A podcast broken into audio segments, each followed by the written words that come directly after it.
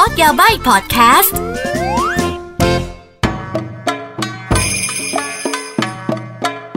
Hi みなさん どうも こんにちは กลับมาพบกับอากิกับพอดแคสต์ Code Yabaii บายบายบายบายกันอีกแล้วนะคะ เอาละค่ะ Code Yabaii นะคะ Let's Decipher Japan หรือว่ามาถอดรหัสญี่ปุ่นนะคะ เป็นพอดแคสต์ที่อากิจะไปทำการบ้านนะคะ เกี่ยวกับประเด็น ของประเทศญี่ปุ่นหลาย ๆ อย่างนะคะที่อาจจะมีคนสงสัยถามมา หรือเป็นเรื่องที่อากิอยากจะแชร์นะคะ แล้วเราก็จะมาเมามอยพูดคุยกันแบบนี้เนาะสำหรับวันนี้นะคะอุ้ยตอนที่ 34 แล้วปะล่ะอ่า คือเรื่องราวของวันนี้นะคะ เป็นเรื่องราวตำนานของจิ้งจอกในประเทศญี่ปุ่นนั่นเองค่ะทำไมถึงหยิบเรื่องนี้มา เพราะว่าคือในแพลตฟอร์มอื่นนะคะ ไม่ว่าจะเป็น TikTok Facebook หรือว่า Instagram บางทีแบบว่าพออากิเล่าเรื่องญี่ปุ่นเนี่ย จะมีคน request เล่าเรื่องผีญี่ปุ่น ตำนานญี่ปุ่นมาเยอะ แล้วหนึ่งในตำนานของประเทศญี่ปุ่นที่ได้รับความนิยมนั่นก็คือ เรื่องของตำนานของจิ้งจอกนั่นเองอ่า แต่ก็ต้องบอกก่อนเลยนะคะว่าตำนานจิ้งจอกของญี่ปุ่น ความจริงไม่ต้องจิ้งจอกหรอกตำนานหลายตำนานของประเทศญี่ปุ่นเนี่ยมันจะมีความคล้ายเคียง คล้ายเคียงคล้ายเคียงไอ้คล้ายคล้ายเคียงกับของจีนนะคะ คือไม่ใช่แค่จิ้งจอกอย่างเดียวหรอกตำนานเรื่องเทพเรื่องอะไรเนี่ยมีความคล้ายมีความคล้ายกันเยอะมากเลยนะคะนะอะก็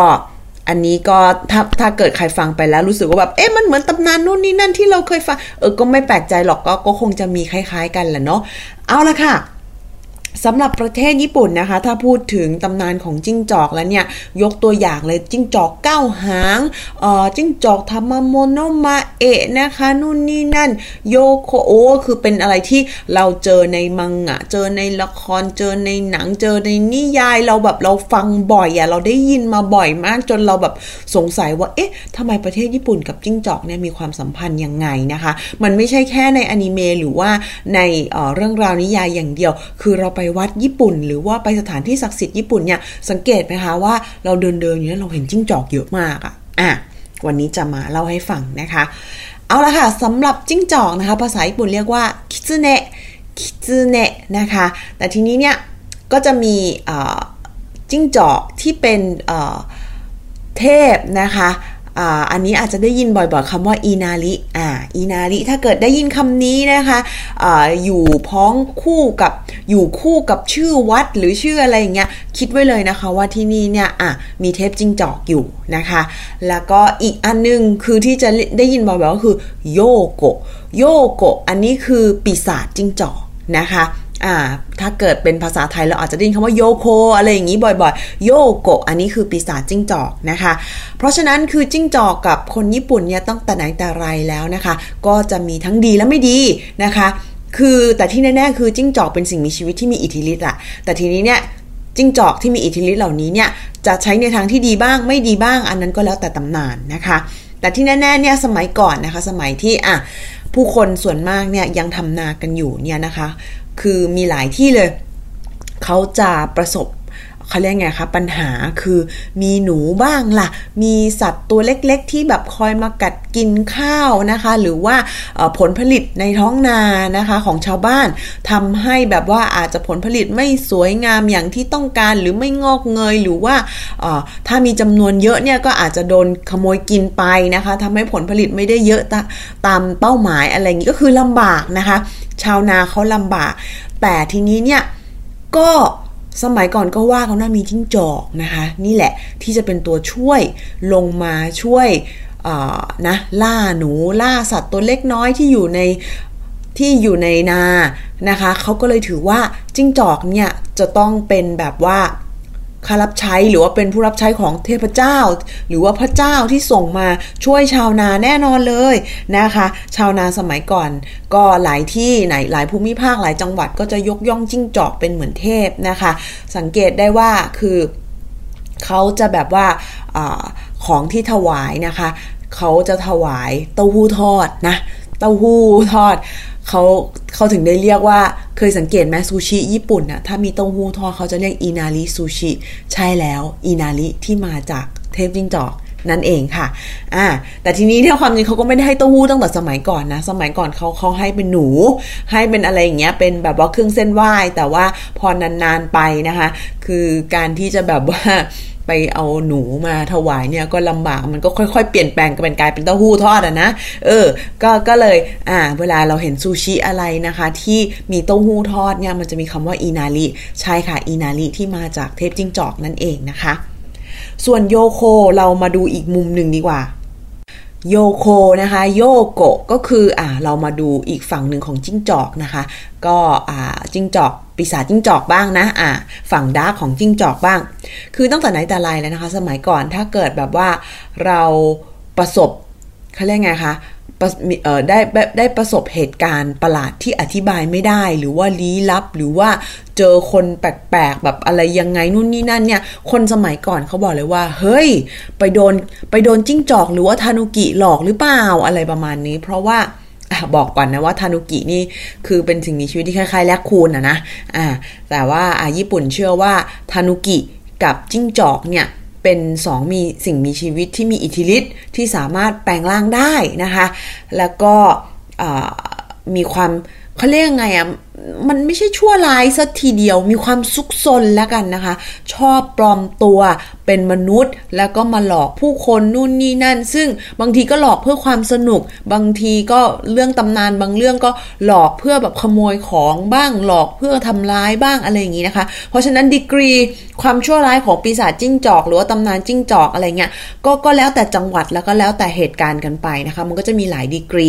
แต่ว่าอะคนญี่ปุ่นเชื่อว่าจิ้งจอก นะคะก็เป็นหนึ่งในสิ่งมีชีวิตศักดิ์สิทธิ์และมีอิทธิฤทธิ์นะคะแล้วก็ยิ่งจิ้งจอกตัวไหนเนี่ยมีพลังเยอะนะคะ แล้วก็ใช้ชีวิตยาวนาน เขาว่ากันว่าเขาก็จะมีจำนวนหางเยอะเขาถึงได้บอกไงคะว่าจิ้งจอกเก้าหางเนี่ย ถือได้ว่าเป็นจิ้งจอกที่มีอิทธิฤทธิ์เยอะ อืม ก็ถ้าดูจากนารูโตะหรือว่าดูจากคนเก่งฟ้าประทาน เราก็จะรู้กันนะคะว่าจิ้งจอกแบบว่าเป็นปีศาจที่มีอิทธิฤทธิ์ค่อนข้างเยอะพอสมควรอะไรประมาณนี้ หรือถ้าเล่นเกมก็ทามาโมโนมาเอะนะคะ ก็น่าจะเป็นจิ้งจอกในตำนานเลยก็ว่าได้นะคะ ถ้าพูดถึงจิ้งจอกในตำนานอย่างอย่างทามาโมโนมาเอะเนี่ยในตำนานเนี่ยความจริงตำนานทามาโมโนมาเอะเนี่ยคือซ้อนกับตำนานของจีนเหมือนกันนะคะ ก็คือเป็นแบบว่าเป็นจิ้งจอกที่อิทธิฤทธิ์สูงมาก แปลงกายเป็นแบบว่า ผู้หญิงสวยนะคะทำให้จักรพรรดิหลงไหลนู่นนี่นั่นอะไรอย่างนี้ ซึ่งตำนานจิ้งจอกแปลงร่างเป็นคน แล้วก็ทำให้ผู้คนหลงไหลเนี่ยเป็นอะไรที่แบบว่าถูกพูดถึงแบบโหหลายภูมิภาคหลายจังหวัดของประเทศญี่ปุ่นเลยก็ว่าได้นะคะ แต่ทีนี้ก็นั่นแหละค่ะ ขึ้นชื่อว่าโยโคก็คือเป็นปีศาจจิ้งจอกนะคะ ก็ ทำความชั่วร้ายหรือว่ากันแกล้งหรือว่าเล่นซุกซนนะคะ สร้างความเดือดร้อนให้มนุษย์อะบางก็แค่แบบวุ่นวาย แต่บ้างก็ถึงชีวิตก็มีนะคะ แล้วแต่ตำนานอะไรอย่างนี้ก็ว่าไป แต่ทีนี้เนี่ยนั่นก็เป็นอีกหนึ่งเหตุผลนะคะที่คนญี่ปุ่นสมัยก่อนเนี่ยเขาก็จะเชื่อว่าเฮ้ย ถ้าเกิดเราแบบว่าต้องใช้ชีวิตร่วมกับธรรมชาติ หรือว่าใกล้เคียงกับธรรมชาติ เราไม่ควรจะไปล่วงเกินหรือว่าลบหลู่อะไรอย่างนี้นะคะ โดยเฉพาะแบบว่าถ้าที่ไหนที่มีตำนานเรื่องจิ้งจอกอย่างเงี้ยเราจะเห็นศาลเจ้านะคะ แล้วก็เป็นศาลเจ้าที่มักจะมีรูปปั้นจิ้งจอกอ่าอ่าคราวนี้เข้าเรื่องวัดและศาลเจ้าละ บางทีเราไปวัดญี่ปุ่นศาลเจ้าญี่ปุ่นเนี่ย อะเราก็จะเห็นจิ้งจอกใช่ไหมคะใช่ค่ะ มันก็แล้วแต่ท้องถิ่นนะคะตำนานก็แตกต่างกันไป แต่ส่วนมากถ้าเกิดเราไปวัดหรือศาลเจ้าญี่ปุ่น แล้วถ้าเกิดเราเห็นนะคะ เป็นรูปปั้นจิ้งจอกหรือเป็นอะไรเงี้ยก็คิดไว้เลยค่ะ ที่นี่เขามีศาลให้กับเทพจิ้งจอกนะคะ จะเป็นเเทพ อันไหนอะไรยังไงนี่ก็คงจะต้องสอบถามกันไป เพราะแตกต่างกันไปนะคะ แต่มันจะเป็นเรื่องปกติเลยที่เราจะเห็นนะคะ รูปปั้นจิ้งจอกสารเจ้าจิ้งจอกนะคะตามวัดตามศาลเจ้าของประเทศญี่ปุ่นอ่าคราวนี้หายงงกันแล้วใช่ไหมคะ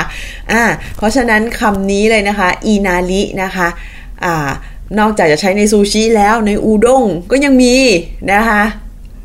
อุด้งเนี่ยเขาจะไม่เรียกอินาริอะอุด้งเขาจะเรียกคิซุเนะโซบะเลย แต่ว่าพอเรียกเป็นคิซุเนะโซบะหรือคิซุเนะอุด้งเนี่ย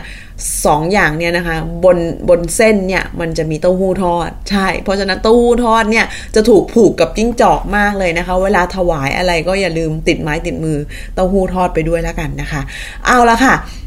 แค่นี้เราก็พอเข้าใจนะคะความสัมพันธ์ของจิ้งจอกกับ คนญี่ปุ่นแล้วใช่ไหมคะ นอกจากจะเป็น character และเป็นตัวละครที่น่ารักเนี่ยยังมีความศักดิ์สิทธิ์แล้วก็มีความ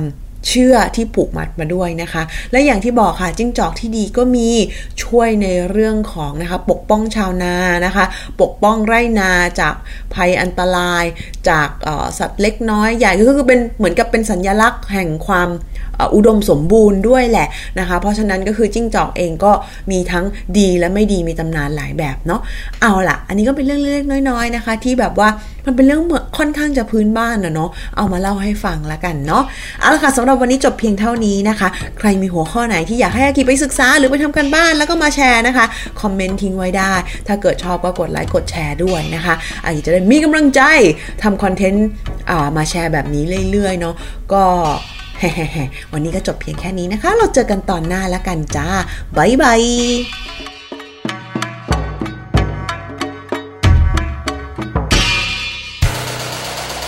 ฮูดี้พอดแคสต์ฮูดี้พอดแคสต์เรื่องที่คุณฟังแล้วต้องร้องว่าฮูดี